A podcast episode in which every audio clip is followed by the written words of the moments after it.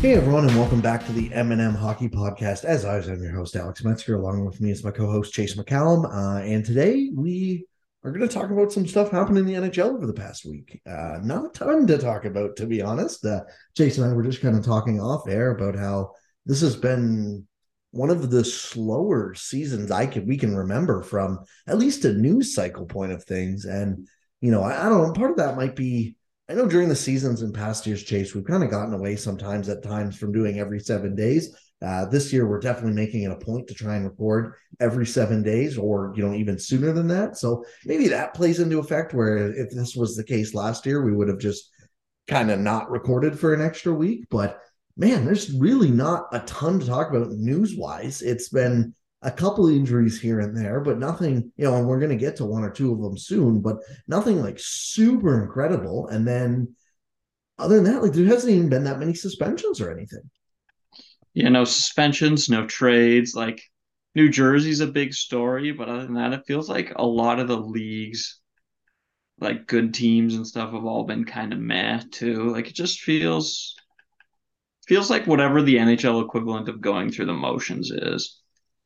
Yeah, which is a scary thing to say because usually that happens in like February after Yeah, the trade deadline. that's probably really concerning. I've never thought about that aspect of it, but that's kind of funny. But uh, there, as you mentioned, the Devils are something we're going to talk about, and we can start with them because there is some storylines to talk about around the NHL here. And uh, the one is the New Jersey Devils on a W thirteen streak. Uh, they are they can set a franchise record if they beat Toronto. Uh, we're recording Tuesday night. I'm not sure when this will be out, but they play Toronto on Wednesday. Uh, if they beat Toronto, that is a new franchise record, uh, beating some of those like godly Devils teams from the early 2000s, late 90s. Uh, this has just been an absolutely insane run for the New Jersey Devils. 16 3 and 0 on the year. They're outscoring opponents 73 to 44 for a plus 29 goal differential. Uh, only team that is uh, better than them in the league is the Boston Bruins, who we'll probably talk about too. They have a stunning plus 40 goal differential. But uh, the New Jersey Devils, you know, we kind of talked about you know, the Senators got a lot of talk this year. You know, the Red Wings and Sabres got enough talk. The Devils were in that group, but I kind of feel like, you know, we, well, I mean, obviously compared to this, we slept on them, but the Devils are the one out of those four or five teams we thought could maybe take a step in the East. They have taken it and just ran with it. A hundred percent. I have a question. Yeah. Imagine they like they're obviously going to regress a little bit. They're probably not ending the year with like a 68% XG or whatever the hell they have right now. But like say they end the year with that 60% XG, they're like a 50 win team. Are you buying them as a real team like long term now? Uh, it probably depends on the goaltending. Like, real team as in to be legit in top of the standings every regular season?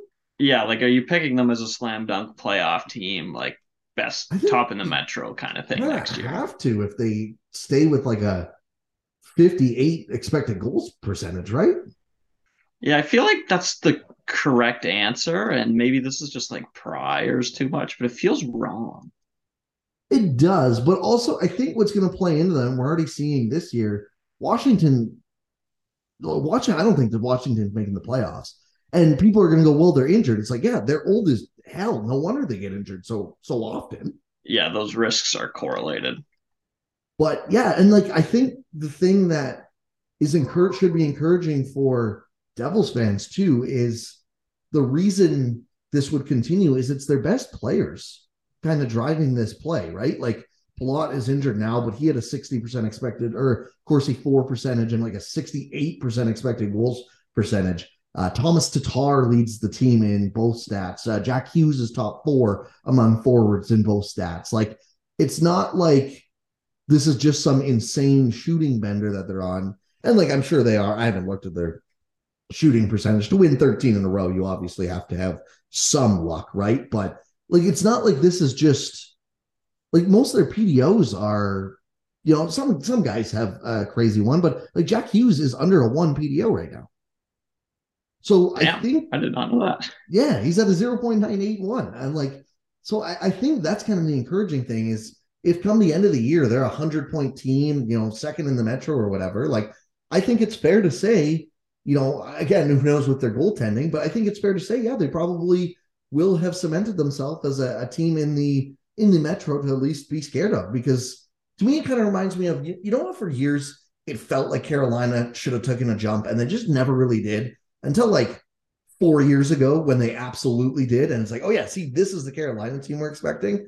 And they've been good ever since. They've been good. New Jersey reminds me similar, except we weren't expecting New Jersey to be quite as good for the past few years. But like, I didn't think New Jersey was going to be as bad as they were last year. I thought they had the pieces, and then obviously Hughes goes down there. They can't get a save in net to save their life. But you know, I, I could see it being a Carolina situation, and you know, the underlying numbers share the same same kind of story as that those Carolina teams as well. So yeah, I mean, I, I think if they do finish top three in both, you know, expected goals, Corsi for percentage, finish with 100 and something points. I don't know how much I buy them in the playoffs this year, just with Vanecek and Blackwood as a, a tandem, but at least as a team going forward, you know, they're being driven by their young their players, and most of their players are relatively young in age. Yeah, that's that's more than fair. I like I said, like mentally, I I know you're right, like logistically or whatever. It just feels wrong if that makes sense. Yeah, I mean, I think that's fair. You know, we've seen the same kind of teams be the dominant forces in the Metro for so long now, right? Like, yeah, like it just like obviously the Pens are going to be bad at some point, but like it not being Pens Washington and like the the Hurricanes will probably still be good too or whatever. But they're the one team that I have faith in the Metro 100. percent Yeah. Now the one thing I'll be curious with the Devils, and you know, this is probably putting the cart before the horse here, just you know, but we'll do it anyways. So they have two million dollars or two point eight million dollars in cap space right now, which is fine, and the cap's supposed to go up this More season. Yeah, for sure. But Jesper Bratt is an RFA this year. Uh, and he's going to want a massive payday. Thomas Tatar is a UFA this year. Miles Wood is a UFA this year. Erik Haula is a UFA this year. Uh, Yegor Sharangovich is an RFA this year. Michael McLeod is an RFA this year. Jesper Boqvist is an RFA this year. Uh, Damon Severson is a UFA this year. Ryan Graves is a UFA this year. Um, they have a ton of uh, Mackenzie Blackwood is an RFA this year. That one maybe not as serious, but they have a ton of decisions to make in terms of who they want to keep and get rid of.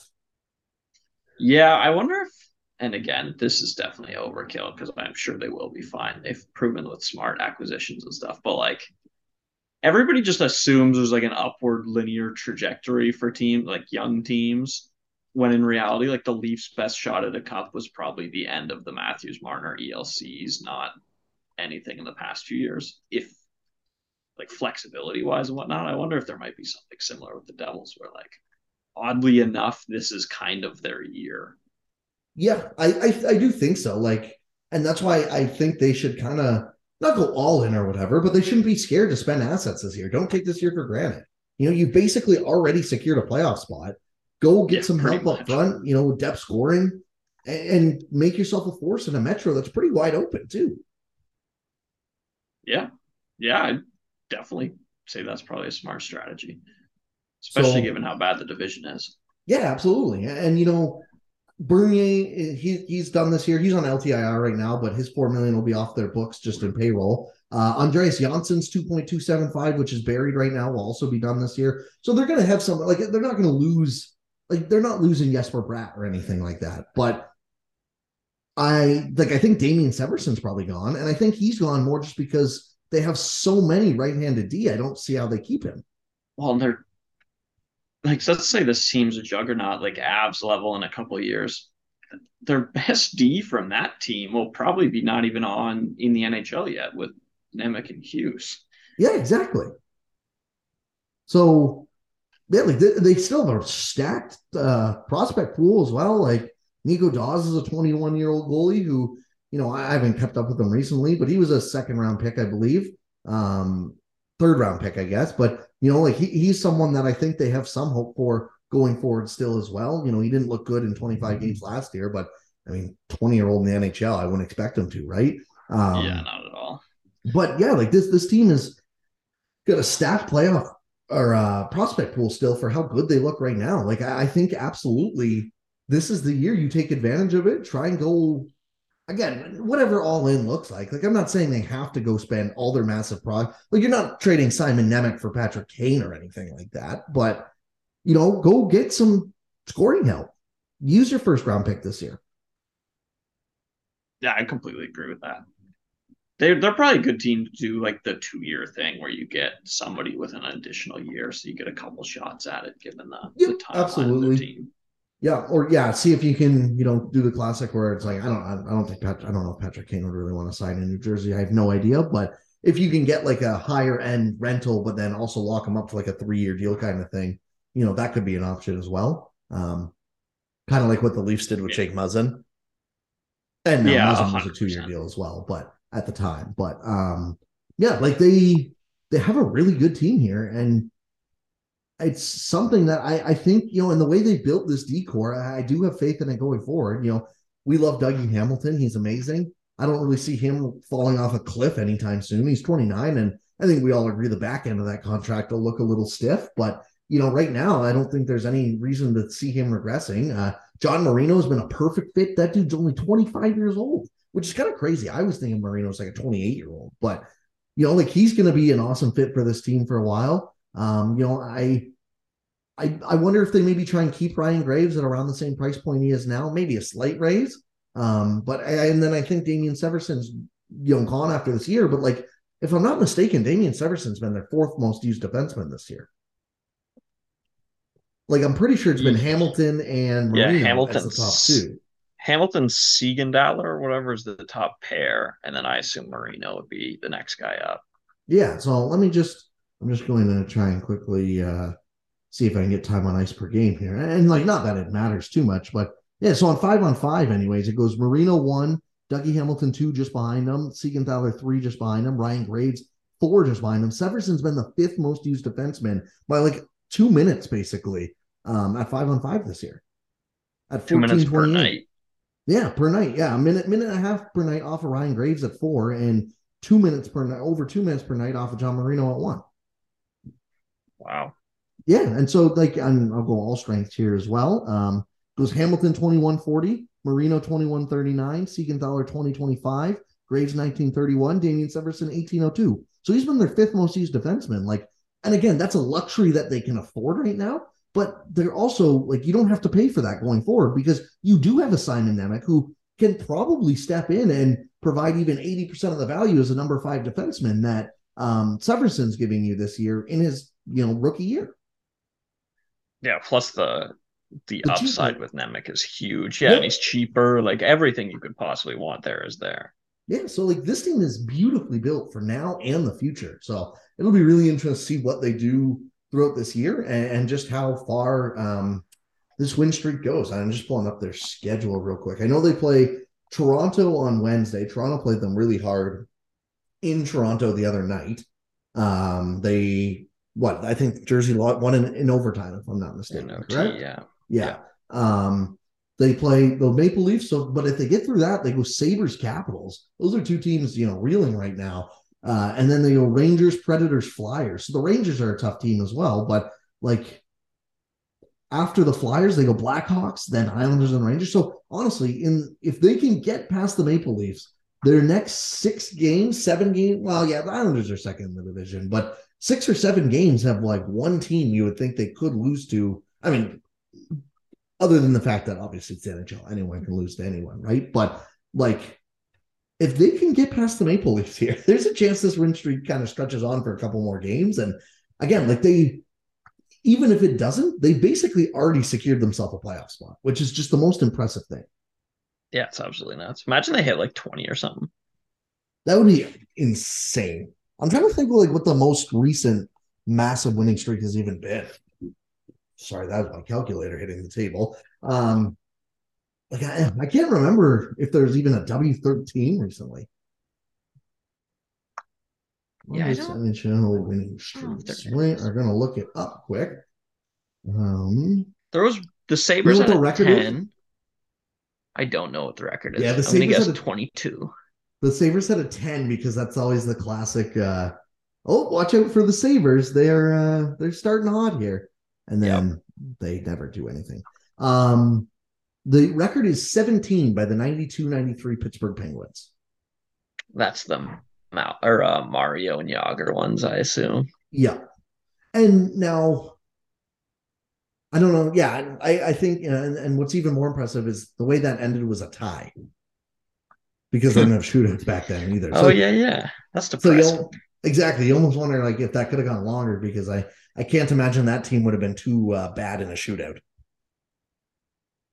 no, I wouldn't think so. Something tells me peak Jagr and Lemieux would have been all right. The longest uh, recent in the past like 10 years or so is the Columbus Blue Jackets, 2016 17. They had a 16 game winning streak. I do remember that. Yeah, that one was big. Um, and then Buffalo in 05 06 and 06 07 had uh, 15 game winning streaks. Or sorry, mm, no, okay, wait. This one's cheating. It's the end of the 05 06 season in the 06. We're not counting that. Um, the Pittsburgh Penguins in 2012 13 had a 15 gamer. Uh, then the, it goes Islanders with 15 in 81 82. Uh, the Bruins 14 in 19 29 30. Uh, and the Capitals in 09 10 had a 14 as well. And then the Florida Panthers had one of the, no, that doesn't count again. That's the end of 2021 into 2022. Uh, we're not counting that. So, um, and then Florida had a 13 gamer in 2021 22. So last season which I don't actually remember that. I do remember them just being like obviously unreal last season, but I do not remember it being 13 games. Yeah, I kind of, I, I don't know if I remember that either, to be honest. I like I definitely remember them rattling off like oh I thought it was like eight, one loss, eight or something like that, but not 13. That's really impressive. But um yeah, I mean there's not much else to say, I don't think, about the New Jersey Devils other than it's it's just been quietly impressive. And you know it's been such a jump year over year. And i think that's probably part of the reason why you know even rightfully or wrongfully there's probably going to be speculation about whether they're a quote unquote legit team or not by the end of this year. Because you know you look at the team like they took such a large jump from last year. But i think it's also fair to say last year they were relatively unlucky at times too right? Well, 100%. It's not an accident both them and Seattle have been way, way better this year. They made offseason improvements, but also teams with the worst goaltending in the league tend to get significantly better year over year. Yeah, exactly. So, um, you know, and then the other team we're wanting to talk about tonight uh, is the Toronto Maple Leafs, and that is because they are they're they're playing pretty well. They, you know, it's not uh, DefCon. I don't know what the DefCon level would have been earlier in the year, but very high. Um, but their blue line is getting very interesting to watch, eh? It's getting pretty ugly pretty fast.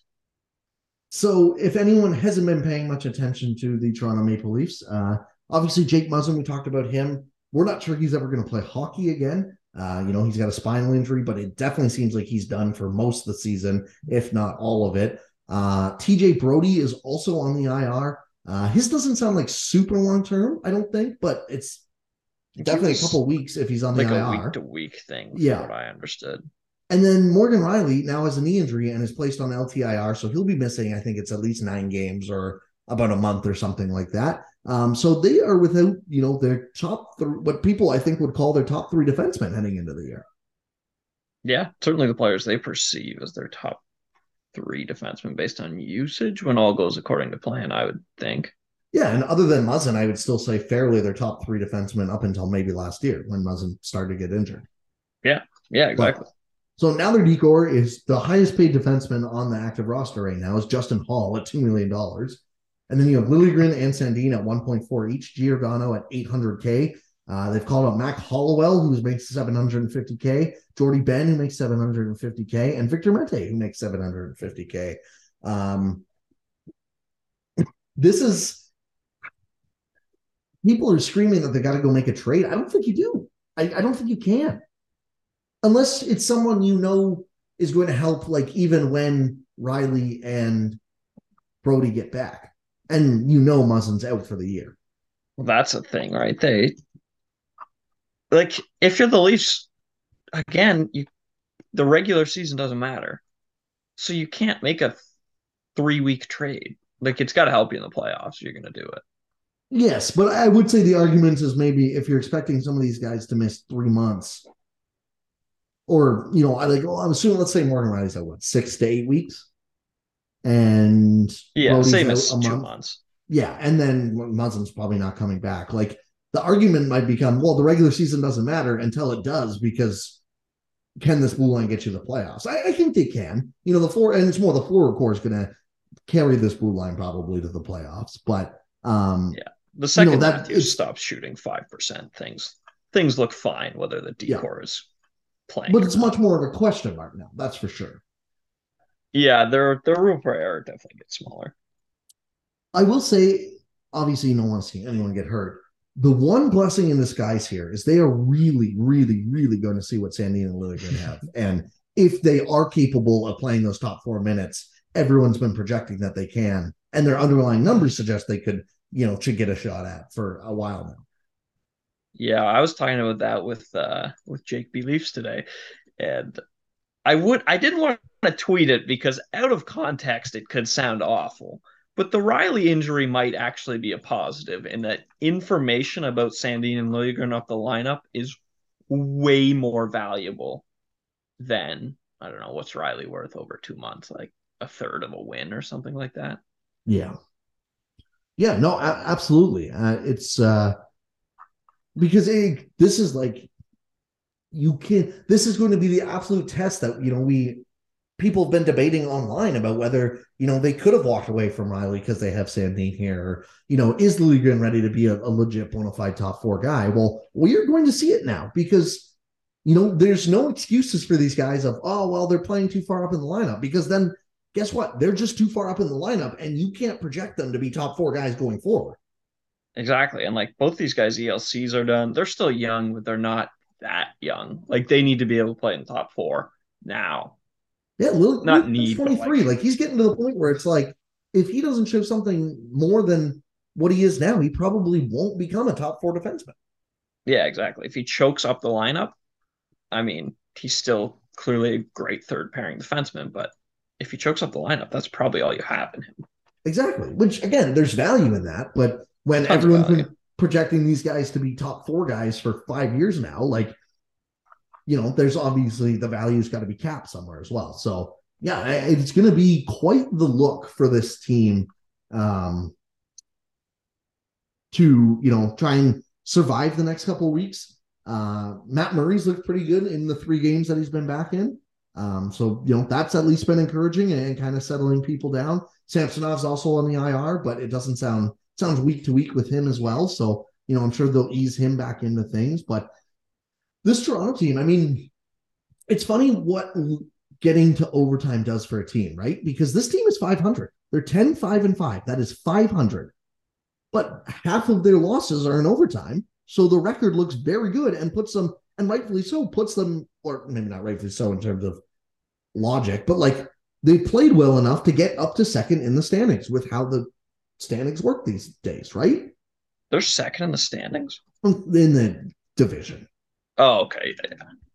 Um, that, that that makes more sense. I was yeah. like, what the hell? No, but they're they're ahead of the Lightning, they're ahead of the Red Wings, they're ahead of the Panthers. But like again, you and again you, you can't just do this. But let's say you take away four of those overtime losses, um, they're suddenly on the outside looking in with the Florida Panthers. And you know, I I bet you the vibes are probably a lot worse with this team if they're 10, 9, and 1 versus 10, 5, and 5, even though it's 10 losses both ways. Pretty similar, yeah. Oh, the vibes would be horrible otherwise.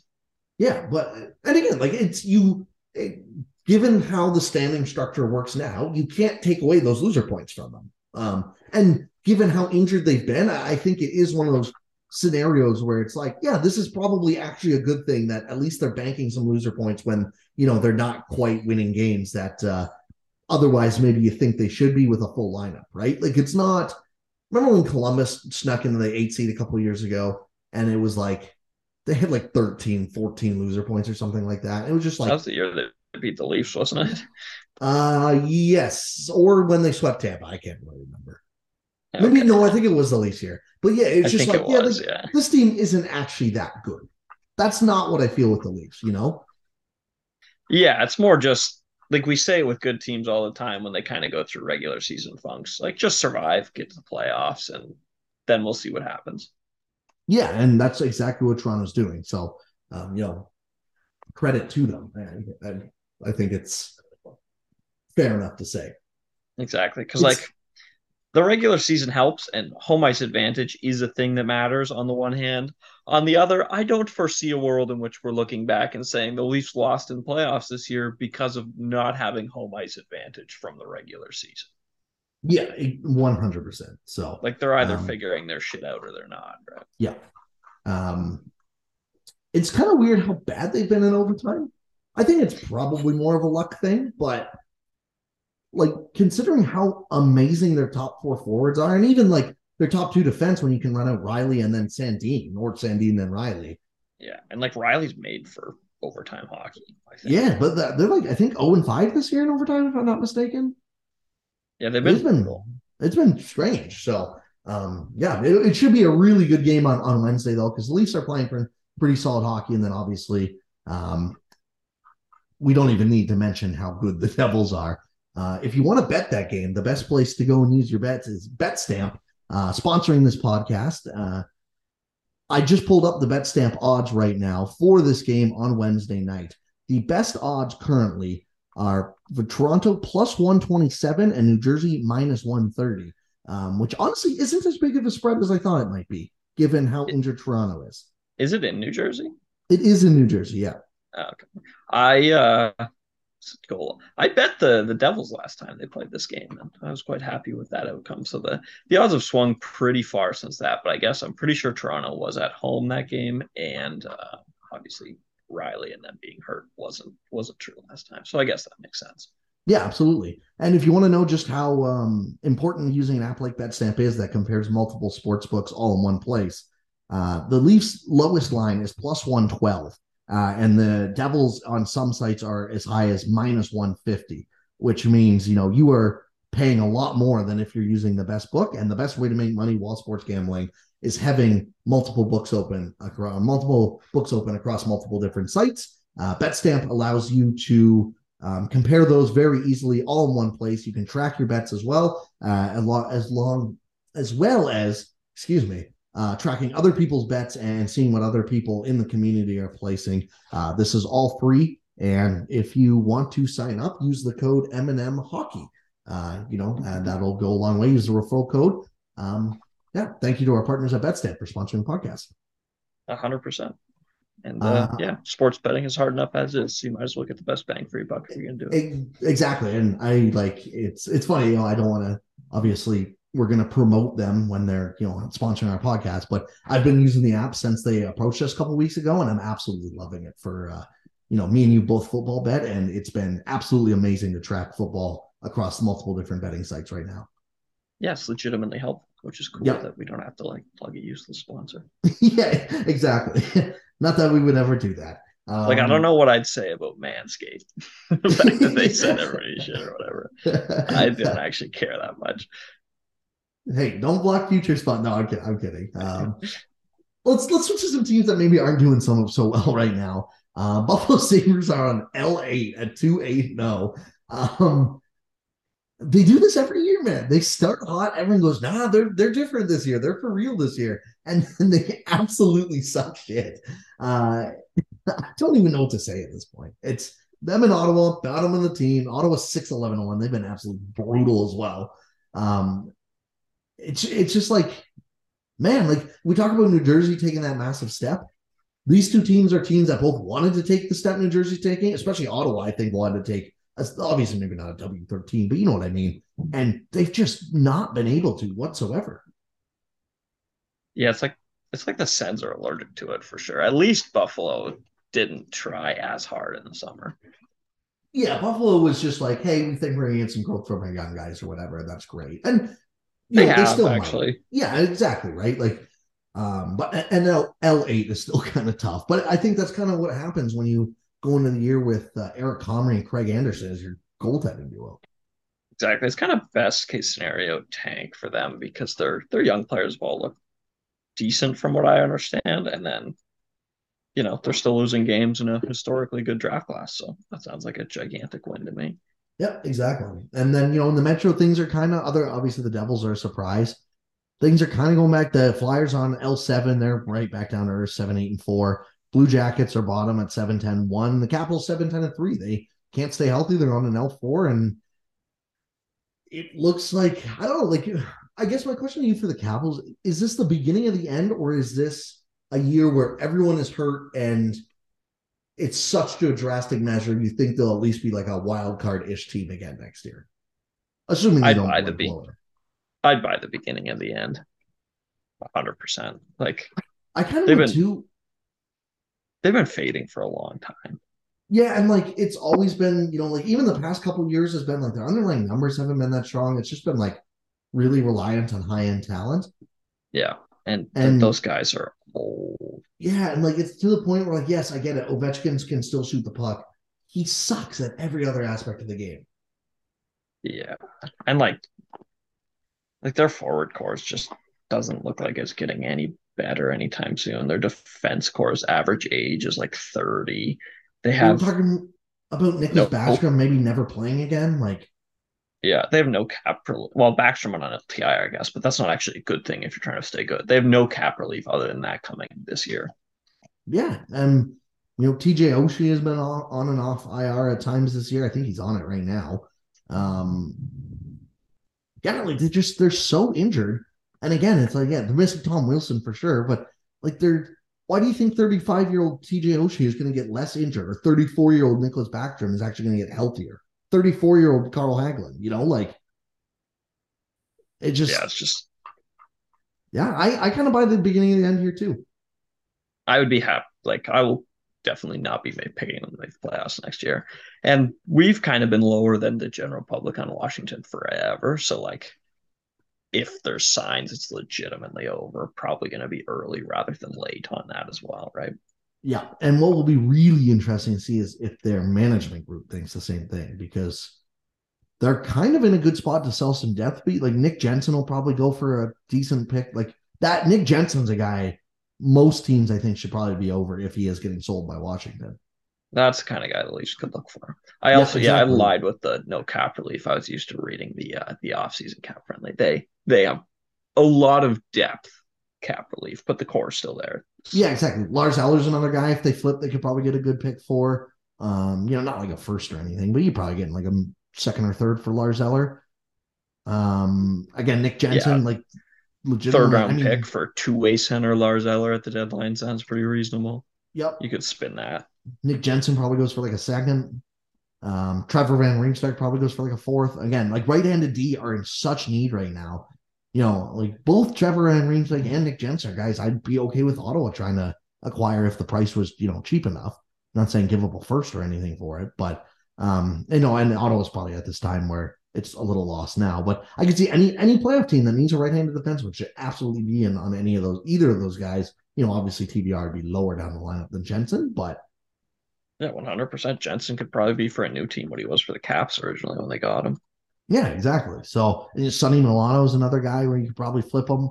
Um, Dylan Strome is probably another guy where you can flip him. So I really do kind of hope that they realize where they are and at least get some assets back for some of these UFAs. Wouldn't shock me if they just go down with the ship though. Yeah, me either. Connor Brown's another guy. Like they just paid a second for him this year, but you probably get a third or sec- second or third back for him at the deadline again. Like, Yeah, another No. little depth pick. Yeah, I, I just I think they absolutely should sell. It'll be interesting to see if they do or not. Yeah, it's probably like a how far out do they have to be? And I assume they're going to be close. Like they have been pretty bad, but I assume they'll get within close enough they can talk themselves into, oh, we're only six points out or whatever. Yeah, I mean, I say because right now the playoff cutoff is 22 point or like 22 points is what the top eight teams have or more. Um, they are at 17, so that's five out. Yeah, like if they they better stay around. If they're staying around there, I can see them convincing themselves. But like if they're 12 points out, you just gotta sell. You just have to sell. Yeah, you absolutely have to with that. Um, the other team I wanted to touch on really quick was the St. Louis Blues, who are on a, a W7 after a big L8 to, to start. So they, they go 3 and 0 to start the year, then 8 in a row, uh, losing. at the 3 and 8, everything looks horrible. And then they rattle off 7 in a row. Uh, they are up to 10, 8 and 0 on the season. Uh, they are now fourth in the Central Division. They have jumped the Wild, who have been off to a 8 8 and 2 start. Not great for them. Jumped the Predators, who are 9 8 and 2. Uh, the Blackhawks are an L4. The Coyotes are an L4. They're kind of where we think they are. St. Louis Blues starting to turn it around. Yeah, it'll be interesting to see like where they level out at because I presume they're significantly worse than they were last year, but like they obviously weren't as bad as where they started this year either. So that'll be kind of cool to see. Yeah, they're still 27th in Corsi for percentage and uh very low. I want to say an expect. Sorry, I, I just lost their expected goals uh metric here, but they're about that in expected goals as well. I think they're at 48% right now, which uh puts them at oh, why can't I find them? I apologize. This is bad podcasting. Uh doesn't matter. Uh, the, their underlying numbers aren't great, is the point I'm trying to make. Um and that concern, like, I don't know. I don't want to say like obviously any massive winning streak is fraudulent to some degree, but it's like if you're not even boosting your underlying number, they're 18th in expected goals, so that's a little better. But if you're not even boosting your underlying numbers like aggressively up right now during a eight, seven, eight game winning streak, I'm a little concerned by that, you know? Yeah, for sure. Like Hi. it's it's very St. Louis though. Or at least oh, recent St. Louis. Yeah, it's extremely St. Louis. And you know, I I haven't looked, but I bet you if you go back a month or two, or like back to when this started, let, us just go three weeks back. I don't know when exactly their um, winning percentage started, but let's just take a look at their shooting percentage. See if that is they're at 9.52 all situation or at five on five, which is 10th in the league, you know, so not uh, aggressively insane. Uh, and then yeah, it'd be a high year long total, but yeah, exactly. Weird stuff. Happens. And then all situations are 10%, which is 14th in the league. So they actually haven't been just um, shooting the lights out, which is a little surprising. They're getting a really good save percentage over the last three weeks 917 at uh, 917.8 at all situations. Um, shocker, the only team better than them is the New Jersey Devils at uh, 925. So it's the two teams on massive winning streaks have the best save percentage. Uh, shout out to the Arizona Coyotes who rank third in that and have, are on an L4 right now. Um, L4 with 915 goaltending is pretty impressive. Tank job for the ages. You'll have to yeah, see it. No kidding. Um, but yeah, so honestly, like, props to St. Louis, I guess, for you know not having you know it's not like they're shooting the lights out, but they are getting much better goaltending than they had early in the year, which I, I again goes both ways. Like I think it was always it would have been unfair to just assume their goaltending from the start of the year was always going to be that bad, you know? Yeah, 100%. That's always going to regress to some degree. Yeah. So, um, I don't really have much else. Do you? I don't think so. All right, let's uh let's end her there. Shorter podcast this week, but that is okay. And I said there's as we mentioned, there's not been a ton to talk about. So uh I think some trades might start coming sooner rather than later. Everyone always gives American Thanksgiving as the cutoff date for like teams quote unquote know, know what real. they are. And yeah. yeah, that's this Thursday. So, you know, if we're using that logic, then by this Thursday, teams should start getting an idea kind of who they are or what they are. And that'll probably lead to some, hopefully, some more teams kind of admitting that they're probably, this isn't their year and they should start selling. So we'll, we'll definitely see. Yeah. Yeah. I hope it'd be nice to see something. Again, it's been kind of a boring year, so it'd be cool to see some some movement at least. Yep, it's been a definitely a boring year from like a content yeah. perspective. It's been good. The games have been good. Like I've enjoyed watching most of the hockey games, but it definitely has been a slower year from content. Hundred percent. All right. Thank you, everyone, so much for listening. As always, you can find my work at Last Word on Hockey at and Chase's work at actionnetwork.com. You can find me on Twitter at NHL Sends and Stuff. Chase on Twitter at CM Hockey 66 Thank you all so much for listening, and we'll talk to you all next week.